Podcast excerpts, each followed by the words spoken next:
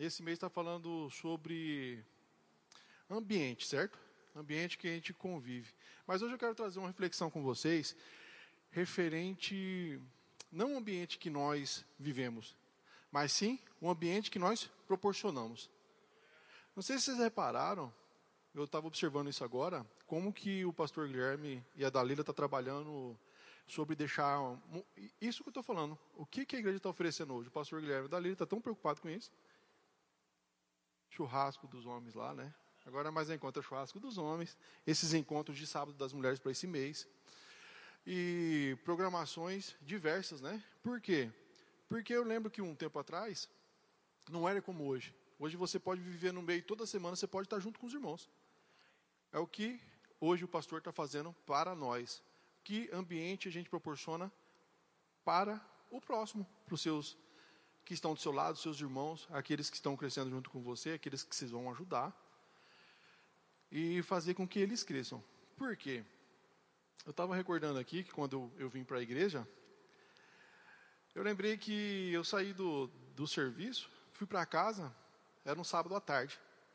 E nesse sábado à tarde, eu cheguei em casa, olhei para minha filha, brincando no sofá. Isso me incomodou, que ambiente que eu estava vivendo naquela época, antes de ter Cristo. Isso foi em 2017. E naquela situação, a minha filha começou a cantar uma música da Ludmilla. Aí eu não gostei não, porque eu comecei a conversar com Satanás. Eu não tinha Cristo naquela época, mas sabia que de fato Cristo existia, né? Ele existe. E Satanás, Satanás também existia. Aí eu fiz um reflexo, comecei a conversar, falei, Satanás, você, meu pai morreu com 37 anos de idade. Tudo que levou ele à morte foi pecado. Não, não sei se ele se arrependeu na última hora, né? Mas foi consequência. Se andou na vida do meu pai, levou meu irmão. Só que na minha família você não vai tocar. Eu não sei como, mas eu vou encontrar Jesus. Eu tinha uma pilha tão grande que Deus foi tão bom comigo na hora que eu pedi isso para Ele, se alguém me convidasse para ir na igreja, eu não ia, tá? Você ia falar assim, ah, vamos na igreja, eu não vou porque vai no lugar, pastor, tudo ladrão. Eu sei que sabe, esse povo sem noção da vida. Tranquilo. Aí Deus mandou, acho que todo, algumas pessoas que lembram do pastor André, né? Ele não me convidou também, não. Através da vida dele eu fui alcançado, só por causa da alegria dele. É um ambiente que ele proporcionou na minha área de trabalho que eu fui alcançado. É responsabilidade de você como cristão, aqui pelo que eu vejo pessoal que vem há muito tempo, que ambiente vocês têm proporcionado para o um ambiente aí fora, né? Para as pessoas que estão ao seu redor. O que, que eu entrego? Né? O que, que eu estou entregando? Às vezes a gente fala de querer ser interessante, né? A gente, no caso, nós somos, somos interesseiros, né? O que, que interessa naquela outra pessoa, né? O que, que a gente está entregando para Jesus ser interessante para aquela outra pessoa? E hoje eu vejo trabalhando, eu faço gestão de uma empresa, maioria que sabe, eu trabalho com bastante pessoas, bastante vidas, né? E eu vejo hoje essa questão de ambiente, eu lembro da minha época de mais novo, e eu vejo hoje a questão da política, não vou falar de candidato, tá? Mas eu vejo que hoje é uma questão de guerra ideológica. Hoje se fala muito de ideologia de gênero, né? Mas hoje é uma questão mesmo de guerra ideológica, né? O que, que foi construído? Eu lembro que na minha infância eu era, eu gostava, né, do, do Karl Marx, eu gostava do Lenin, do Trotsky, eu queria fazer uma tatuagem do Che Guevara.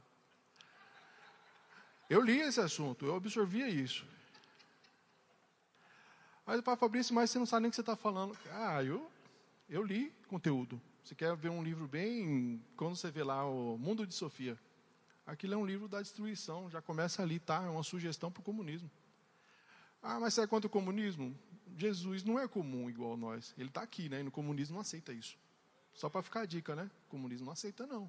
Jesus é superior a nós, certo? E eu fui. O ambiente que eu fui levado. Eu lembro que até um dia eu li um texto marxista falando sobre a opressão dos pais. Isso vem de tanto tempo que parece que é de agora, mas não é não. Fabrício, sofreu isso? Sofri. E por pouco não virei homossexual. Por pouco eu não fui para outra vida. Mas como assim? É, eu não vou falar que muitas pessoas podem ficar escandalizadas no momento. Sinto que não é a hora. Mas a desgraça é. Todo mundo tem um testemunho forte. E aquelas pessoas que desde o berço, só agradeça, Pai, obrigado porque meus pais nasceram antes, eu vim agora já. Agradecer, render graça, porque todo mundo tem uma história cabeça cabulosa aqui, viu? É minha não, foi diferente. E às vezes a gente fala, eu não tenho vergonha de falar que eu passei, porque quando você fala aquilo que você passou, você está liberto disso. O que aconteceu não foi culpa minha. E eu li uma carta comunista de anarquismo, né? que está bem impregnado em instituições federais, estaduais, principalmente colégio, né? que na época foi de uns alunos da ETF, que hoje é IFMT. Eu estou 40 anos, tá? Então, passou. Que hoje é IFMT falando sobre a opressão dos pais na vida dos filhos. Eu lembro que eu fui bem influenciado por aquele texto aí. Isso entra, viu? Minha mãe teve um problema sério comigo. Eu amanheceu, eu anoiteci em casa, ela nem via, né? Na hora que ela viu, eu já estava dormindo ou estava na casa do vizinho, tinha acabado de chegar na rua. Que ela me oprimia, que ela não me entendia. Era tudo de ideia daquilo que, do ambiente que eu estava vivendo naquele momento, né? E essa é uma grande preocupação, né? E hoje, o que, que acontece? Hoje nós temos muito problema de identidade. Eu sofro muito quando eu vou conversar com os colaboradores da empresa, porque quando eu começo a conversar, eles começam a chorar. Eu falo, meu Deus do céu, cara, começa a chorar, por que, que chora desse tanto?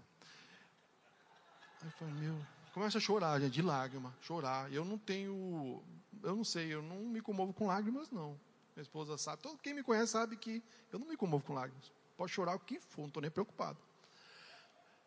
Aí, o que, que eu comecei a notar?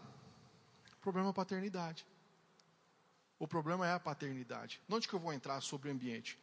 Eu vou entrar na hora que eu falar que você, pai, como preparar o ambiente para os seus filhos, o meio que ele vive. Eu reparei que mais de 85% daquelas pessoas que você vai conversar tem esse problema, eles não têm pai. Não foi criado com pai. Pode reparar, quando você discutir com alguém, você que tem pai ou você que é curado disso, você vai começar a observar que as pessoas não têm pai, não foi criado com a figura masculina, né? Não fui, pode reparar. Eu comecei a observar isso. Muita opressão em cima da cabeça. E depois que eu nasci de novo, eu sofri também, por quê? Eu lembro que eu estava na aula do Rema, o professor Railson, pastor Railson, falou uma coisa interessante. Eu tenho dó de quem nasceu de novo velho. Eu falei, o que, que esse infeliz está falando, né? Por quê? Aí eu entendi. Eu entendi por quê? Porque eu demorei a aceitar que Deus era meu pai. Eu não tinha capacidade de orar, falar obrigado, pai, porque o Senhor me proporciona pela vida que o Senhor me. Eu não conseguia fazer isso, porque eu não tinha Deus como meu pai. Criado sem pai, abandonado, né? Minha mãe ficou com cinco filhos pequenos, meu pai foi pegar uma mais novinha. E não deu certo, porque o que vai ficar para frente são os problemas, são pessoas com problema de identidade. E uma coisa bem interessante que eu aprendi, né?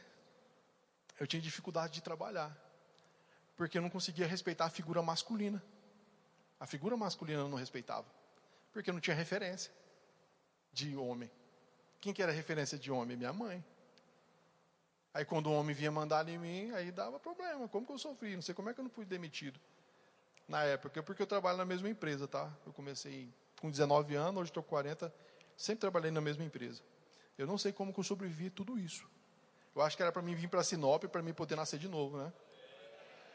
Porque se eu ficasse lá, pela influência e o meio que eu vivia, talvez eu não não, não nasceria de novo, porque eu era meio Hare Krishna, né? Eu lembro que na época até compramos uma casa na, na Chapada.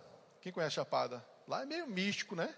Eu tinha uma casa lá, eu ia passear lá, gostava do show de rock, Zé Ramalho e Nando Reis e aquela noia. E a primeira coisa é que quando eu nasci de novo, que Deus tratou comigo, eu não escutei mais música mundana nunca mais.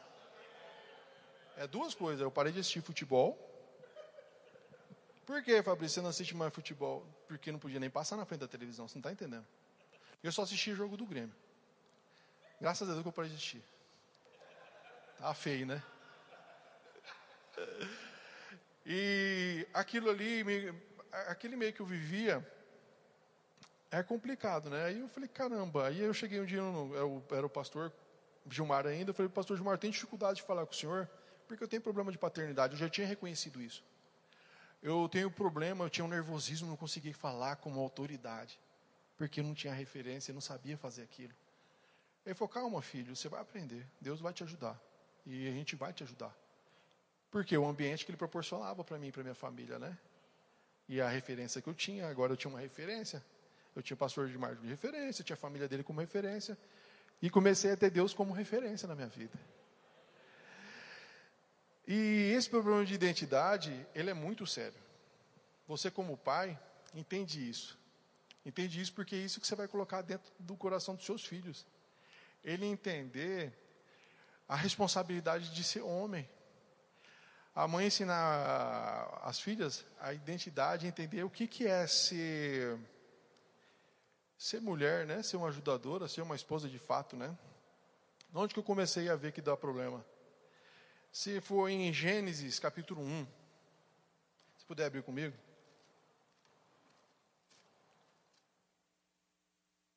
Capítulo 1, versículo 26 a 28. Também disse Deus: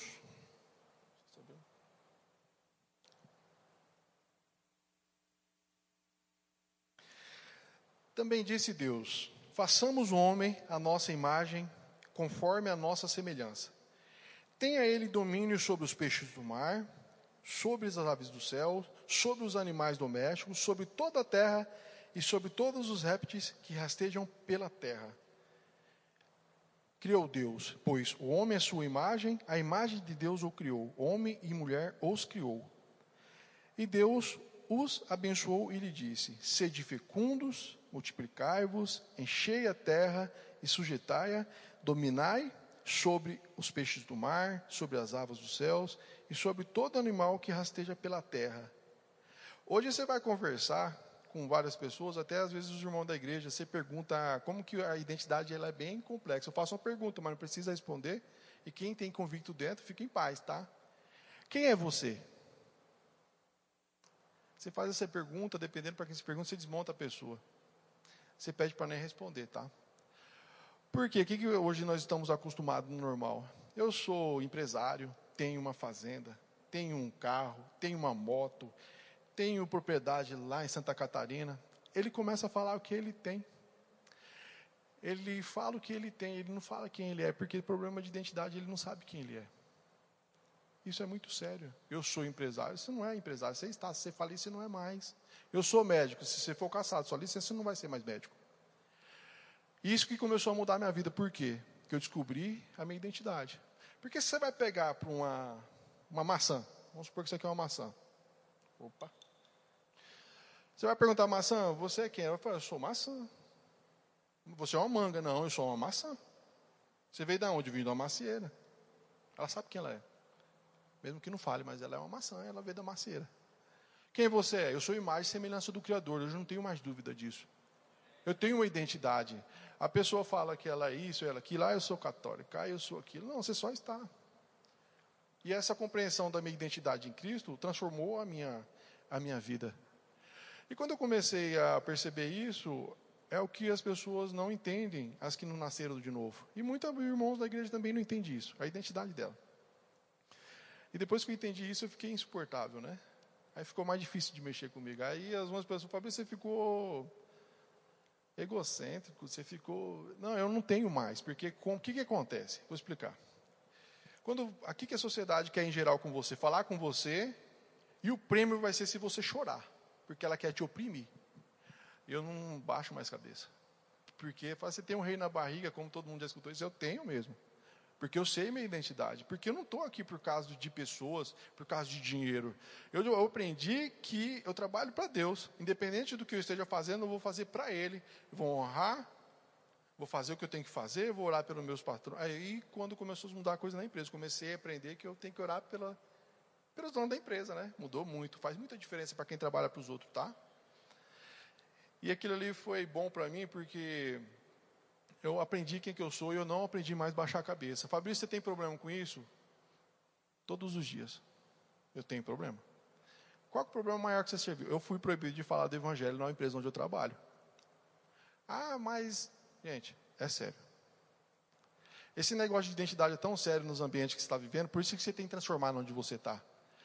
Porque eles falam que 80% é cristão.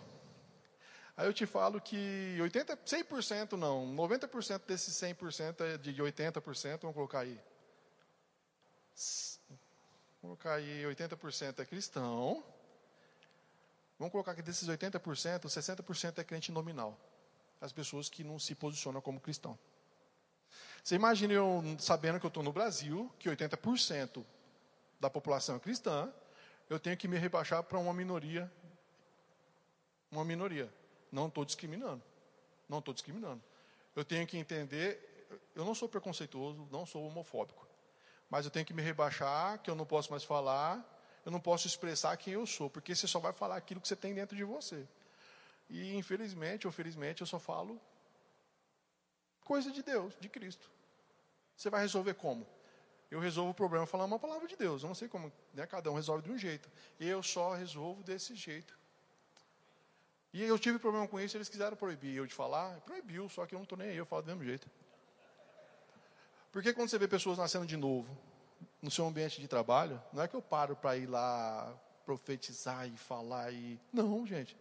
Se você começar a fazer isso no seu ambiente, as pessoas aceitam Cristo, tá? Lá eu já vi pessoas aceitando, já vi pessoas sendo curadas, pessoas sedentas. Só que um, é uma coisa o quê?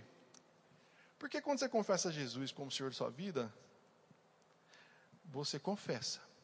Não sei se vocês sabem dessa palavra confessar, o que, que ela significa? Posicionamento. Eu me posicionei. Eu sou. Essa palavra eu sou, todo mundo sabe que ela é forte, né? Eu sou cristão agora. Eu me posicionei. Não é eu confesso e me, me escondo. Eu confesso e me posiciono como cristão. Eu não sou covarde. E pode piorar né? Hoje eu sofro esse tipo, eu sofri, né? Hoje nem ligo mais. Eu nem importo com isso mais.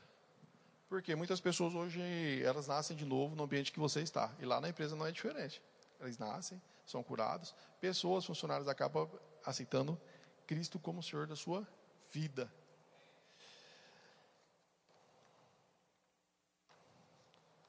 A gente fala de ambiente. O que é ambiente? Tudo que rodeia ou envolve os seres vivos. A gente vai tratar agora do que? Ambiente principal, o lar. Você vai em 1 Coríntios, capítulo 16, versículo 13.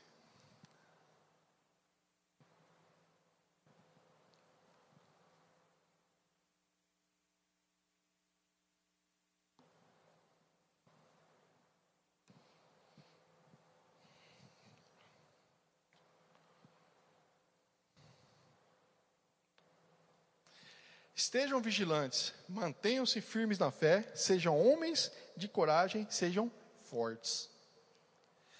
1 Timóteo, se vocês quiserem anotar, 5,8. Se alguém não cuida de seus parentes, especialmente dos de sua família, negou a fé e é pior que um descrente. Gênesis 18, versículo 19 pois eu o escolhi, para que ordene a seus filhos e aos seus descendentes que se conservem no caminho do Senhor, fazendo o que é justo e direito, para que o Senhor faça vir a Abraão o que lhe prometeu. Você viu que as promessas de Abraão dependem da gente também, né? Que a gente faça a nossa parte, que a gente ensine nossos filhos, porque foi pela graça de Deus que fui alcançado, porque eu não tive essa força na minha família, né? Assim, de estar pregando, de estar ensinando a palavra, né? Você vê como que é. A maior influência dentro do lar são os pais, pai e mãe. Na é verdade? Eles não influenciam diretamente. Aí, qual que é o nosso papel? Nós somos os reguladores da nossa casa, né? Então, Fabrício, o que é sociedade? Não, eu sou crente pra caramba e o que, que influenciou na minha vida? Algumas informações que eu peguei essa semana. Empoderamento de mulher, mulher trabalhando. Não estou falando que mulher não pode trabalhar, tá? Mas isso foi um plano da primeira e da segunda onda feminista, né?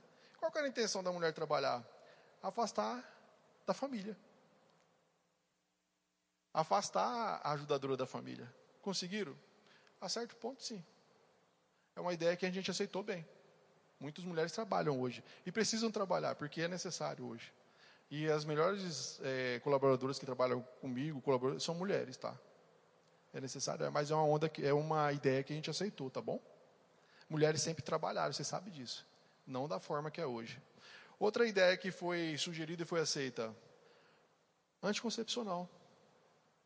Foi também uma ideia muito batida na época da segunda onda, se eu não me engano.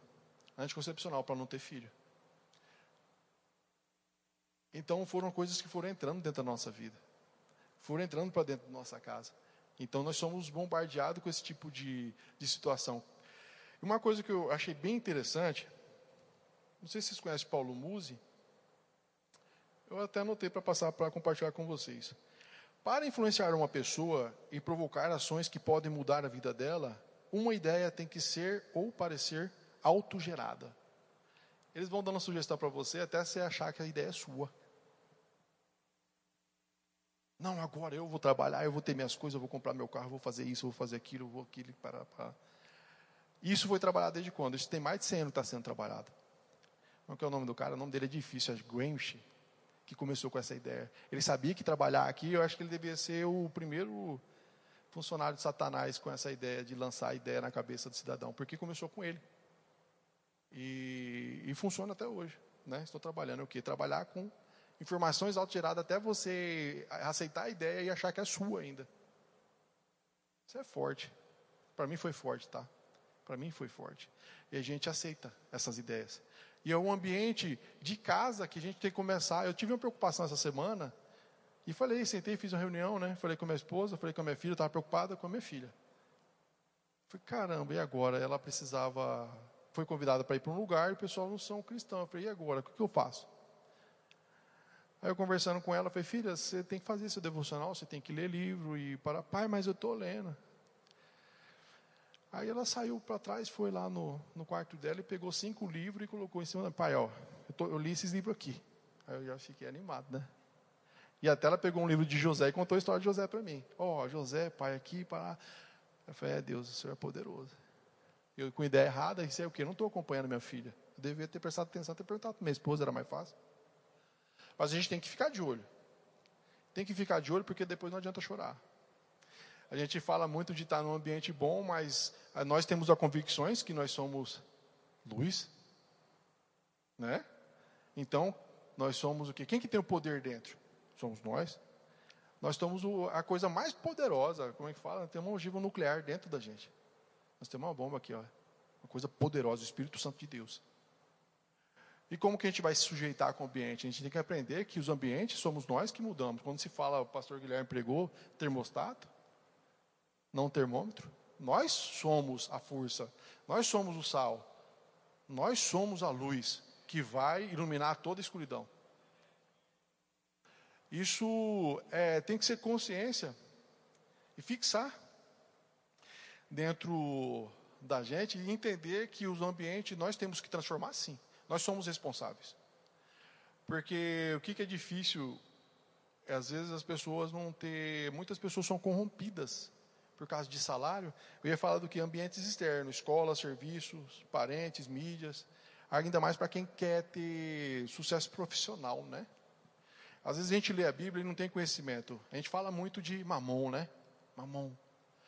Mamon, ele é cultuado até hoje por satanistas. E é um jeito que muitos satanistas chamam as pessoas que querem ter sucesso financeiro. Vamos hoje cultuar Mamon, a tal horário, na live, assim, assim, assado. Entre no link. Até hoje ele é cultuado. Certo? Ele é cultuado. Mamon é cultuado. Às vezes a gente começa a tratar algumas coisas como se fosse só história da Bíblia. Não, de fato, ele é real até hoje. Mamon, ele é cultuado até hoje. E o que, que acontece? A gente, para se entrar nesse ambiente, para ter sucesso, a gente se sujeita. Até que ponto você vai pagar? Você passa a ser um crente, um cristão nominal, porque você começa a aceitar aquela sugestão do mundo. Você começa a aceitar. Eu não, eu não dobro mais a esse tipo de situação, porque como eu demorei para nascer e apanhei muito, eu passei por muitas situações e eu estou escaldado disso, eu não dobro essas coisas mais. E eu escutei uma coisa, não vai chocar? Eu escutei uma coisa de um satanista. Ele falou o seguinte: que a vida espiritual de uma pessoa, a vida financeira acompanha a vida espiritual da pessoa. Eu não discordei dele, não. Porque hoje eu vejo aqui muitos irmãos sendo abençoados, e a vida financeira está acompanhando a espiritual dela. Eu estou mentindo? Não. O pai da mentira é o diabo. Eu não estou mentindo, não. Eu vejo. A situação financeira acompanha a espiritual. Ah, mas eu não, eu também eu demorei para entender algumas coisas. Eu demorei a entender porque eu ficava paralisado só reclamando. Porque todo tipo de milagre que Deus fez, aqueles mais poderosos, eles pediam uma ação dos seus filhos. Eles sempre pediam uma ação. Deus não trasladou do Egito jogou lá no mar, ah, vou lá avisar agora o faraó para eles virem atrás de si. Não, ele não fez isso. O que, que eu quero hoje pedir para vocês? Vamos olhar aqui. É, 1 Tessalonicenses, capítulo 5.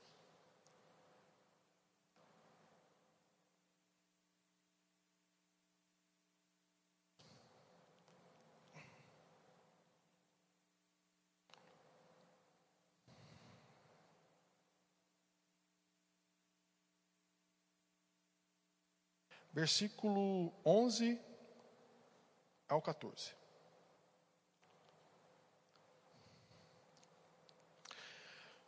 Consolai-vos, pois, uns aos outros, edificai-vos reciprocamente, como também estáis fazendo.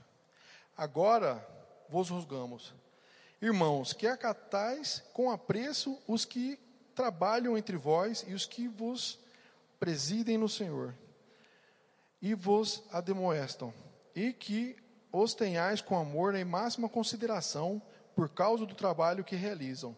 Vivei em paz uns com os outros. Exortamo-vos também, irmãos, a que demonstreis os insubmissos, consoleis os animados, ampareis os fracos e sejais longânimos com os outros. Eu estava vendo essa passagem aqui, achei bem interessante. Eu vou falar uma coisa aqui eu não quero que meu irmão fique ofendido, mas foi o que eu vivi. Eu vejo, eu vi um pouco de hostilidade quando eu trabalho com ação social da igreja. Eu e minha esposa, e tem mais a Hélia, tem a irmã Kátia aqui. E eu observei que quando era para os irmãos da igreja, eu senti um pouco hostilizado.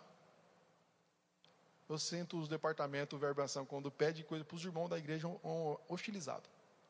Essa sensação que eu tive. Por quê? Porque não sei. Né? Aí quando fala da palavra compaixão, a tradução dela vai para o quê? Pegar com a mão e caminhar até que essa pessoa fique grande. Que ambiente a gente está criando dentro da igreja?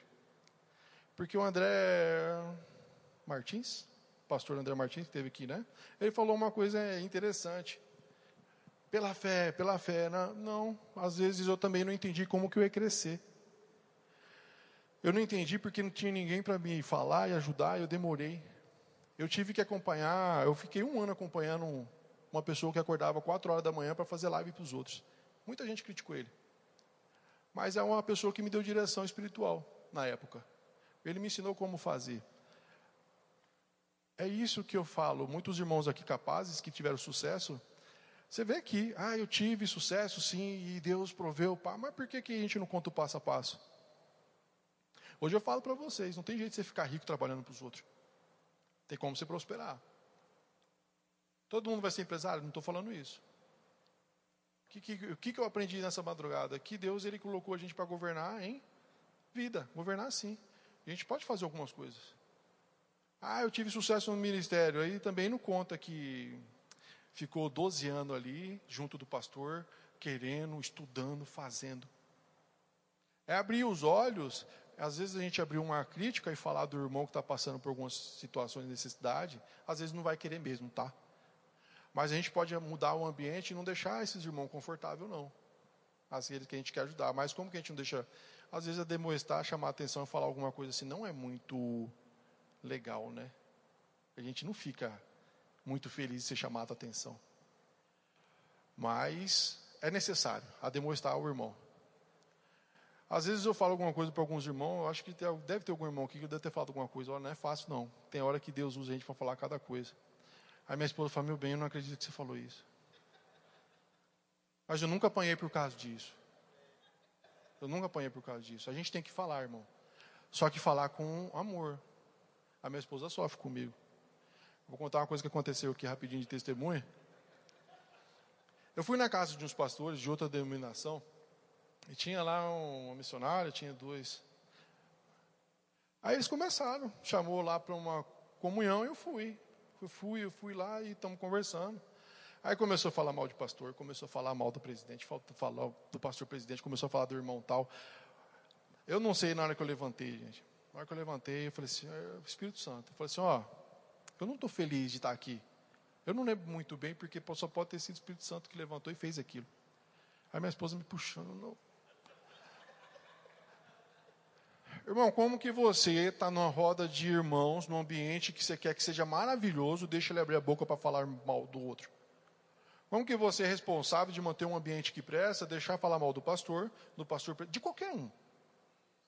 Pior ainda falar de autoridade. Por quê? Porque sempre vai voltar. Às vezes até na empresa um colaborador vem, ah, tá falando mal de você. Olha, mas não demora muito, essa pessoa tem problema por ela mesma. Eu não sou idiota de falar mal de autoridade minha, não. Eu aprendi muito rápido isso. Aí eu levantei e falei. Aí fez isso assim, ó. Um cri, cri, cri, cri. Aí minha esposa, meu bem, eu pensei que ia dar errado. Ia dar ruim, né? Não ia funcionar. Mas funcionou, gente. Aí depois pediram perdão, pediram desculpa. O que que eu falo? Não se furtem. Porque pessoas vão deixar de ser corrigidas, vai deixar de ser melhor, porque você não abre a boca. E tem que abrir a boca sim, se é pessoas próximas, não para. Você pode chamar ela no canto e conversar. Às vezes a gente vê algum irmão com problema e tem que chegar e falar. Você quer ter sucesso, mas não quer trabalhar? Eu queria sim prosperar, mas eu sei que é um caminho. Hoje eu estou gestor de uma loja, certo? Mas eu trabalho, eu dedico a 20 anos fazendo isso. Você quer aposentar nisso? Não. Eu não quero aposentar trabalhando assim, não. Aí, eu conversando com a minha esposa, nós orando, nós começamos a empreender. Então, eu vou reclamar do quê? Eu vendo todos os irmãos prosperando, eu não entendia. Eu falei, cara, eu vou que hora, né? Só que você tem que fazer, irmão. Às vezes você fica reclamando que não tem como e por quê. Eu comecei a calcular, eu falei, não. Falei para minha esposa, ela tinha uma vontade louca de trabalhar para os outros. Eu falei, você não vai trabalhar para os outros, né? Nós vamos empreender. Nós vamos empreender. Aí um dia ela fez uma venda, né? E aí nós calculamos, ó, se você estivesse trabalhando para os outros, você ia ter que trabalhar uns 10 dias para você ganhar o que você ganhou em 40 minutos. Animar o quê? Animar que a gente é capaz de fazer coisas maiores. E que a gente, quando um irmão cresce, gente, eu, eu falo o seguinte: quando um irmão daqui cresce e avança, eu avanço junto. Porque a roda de influência, aquelas pessoas que vão ser pessoas com capital, eu posso fazer negócio com elas no futuro. Eu penso assim também. Como que você vai fazer negócio com uma pessoa quebrada que não tem dinheiro? Desculpa o termo, tá? Mas como? Você quer que essa pessoa avance. Você começa a vender uma coisa, muitas vezes você tem que dar. Eu vou entregar sacolão, gente, mas não é com toda a alegria do mundo, não, muitas vezes. Por quê? Porque você não quer ficar levando pela segunda, terceira vez. Por quê? Você quer que a pessoa desenvolva, que ela avance. O que, que eu penso? Só que é um trabalho demorado. Porque eu vejo um trabalho que a gente fez, que a gente faz, né? A irmã Cátia está aqui, ela faz mais tempo que eu. Pessoas que não precisam mais, elas avançaram. Mas como que avançou? Família restituída, porque a palavra chegou o que é para ser feito chegou, a informação chegou, agora depende da pessoa. É, tem muitas famílias já que não dependem de doação da igreja, que não precisa mais, são pessoas de fora. Eu falei até pastor Guilherme, pastor Guilherme, graças a Deus que tem, tem, tem mais casos que a gente sabe agora, mas é bem pouco, não chega a ser não chega a ser cinco, seis pessoas dentro da igreja, não. É bem pouco mesmo. Assim, essa igreja é próspera. Essa igreja é bem ensinada. Bom, meu tempo está acabando, mas é uma coisa que veio no meu coração é isso aí. Falar do que ambiente a gente vai proporcionar para os irmãos. Eu sei que às vezes eu fico observando outros ministérios e converso. Ixi, mas como eu converso com pessoas de outras igrejas, né? E eu vejo que um corpo, eles são várias pessoas. E como que a gente está se movimentando aqui dentro para que funcione? Como que eu posso fazer? Eu tenho um hábito de contratar irmãos da igreja para fazer o serviço. Se for de mão de obra, às vezes fala, ah, mas mexer com crente irmão é a pior coisa do mundo. Para mim até que me decepciona, enquanto não me decepcionar, vai fazer. E contrato. Eu quero que essas pessoas cresçam. Eu vou fazer o que está ao meu alcance. Eu contrato. Vamos pintar, vamos mexer na eletricidade, vamos fazer projeto, vamos fazer, eu contrato os irmãos da igreja. O que, que eu estou querendo também com isso? Incentivar vocês a acreditar. Ah, mas aquela pessoa tem alguma coisa de errado. Olha, se tiver muita coisa de errado, o pastor Guilherme está bem aqui. Porque como que eu vou falar mal? Ah, o pastor Guilherme, não tem problema, vamos resolver. Vamos resolver aqui dentro. Fazer o quê? A gente precisa avançar. E como que a gente vai avançar? Tendo um corpo sadio. Porque eu não fico confortável de, de escutar as pessoas às vezes fazem para merecer, levar uma escolha, faz, gente, mas a gente precisa estar aqui, segurar na mão, é compaixão. Segurar com a mão, caminhar até que essa pessoa comece a caminhar sozinha. Porque eu demorei uns três anos para entender que eu podia empreender também, novamente. Porque eu fui cegado pelo Satanás. Eu achava já que eu não podia mais nada. Eu já tive uma empresa, eu fechei ela. Aí eu vim para cá para Sinop, parece que eu fiquei bobo. Mas eu fui liberto. Tá? E só para não ficar uma coisa meio estranha, do que eu falei no começo, que eu gostava muito de Karl Marx, Lenin, Trotsky, Stalin. Eu era fã demais, lia conteúdo, assistia filme. Eu só larguei mão dessas ideias depois que eu nasci de novo. O que, que transformou isso na minha vida? Às vezes a gente fica criticando o partido, ah, mas votou no partido, eu não vou mais nem viajar para aquele lado, que não quero dar dinheiro, que esse povo morra de fome. Tipo de ataque, não. A gente tem que respeitar. É o ambiente que foi proporcionado para elas. Foi isso. O meu ambiente não foi diferente do deles. Como você foi liberto? Por causa da palavra de Deus. E voltei, não foi uma vez, não, gente. Foi quatro vezes. Quatro. Depois que eu nasci de novo, eu mudei minha opinião a respeito desse tipo de coisa. Não preciso falar nome de candidato, mas é cego, as pessoas não têm culpa disso. E muitas vezes elas vão trocar de opinião por causa da vida de vocês. A gente não precisa atacar, né? Não precisa atacar. Eu creio numa ideia, numa igreja poderosa, unida, um corpo funcionando perfeitamente bem, e que, as, que os irmãos tenham compaixão, sim, pegar na mão e avançar. Ah, se for muito grave, eu creio que o pastor é um ungido suficiente. E mais que suficiente para poder tratar certo tipo de assunto. Lá, porque eu tive problema financeiro, tive. Tive problema de com paternidade, tive. Mas se não tivesse ninguém para me orientar, eu não sei o que seria da minha vida hoje. Aqui tem muitas pessoas poderosas, né? Eu até fiquei assim, mas para que, que eu vou ministrar, né? O que, que eu vou falar? Mas eu vim compartilhar como eu fui transformado por causa da influência da vida de vocês. E uma coisa eu aprendi, eu depois que eu nasci de novo, eu sabia de uma coisa, eu não podia mais estar no mesmo meio de antes, as pessoas de bar, tomar cerveja. Aí eu comecei a fazer o quê? Eu cortei. Eu saí daquela frequência ruim e comecei a andar com os irmãos da igreja. Porque ficar isolado não dá certo, né? Mas eu peço para aquelas pessoas mais antigas que sejam mais abertas, né? Aquelas pessoas que têm tem mais, né? Ah, deu uma fechada, estou muito ocupado. Porque hoje nós estamos um pouco ansiosos, não queremos mais prestar atenção. Ninguém. A gente não quer mais ouvir o que as pessoas estão falando. A gente não quer ter ouvido para escutar mais. E o que muitas vezes as pessoas precisam de alguém para escutar.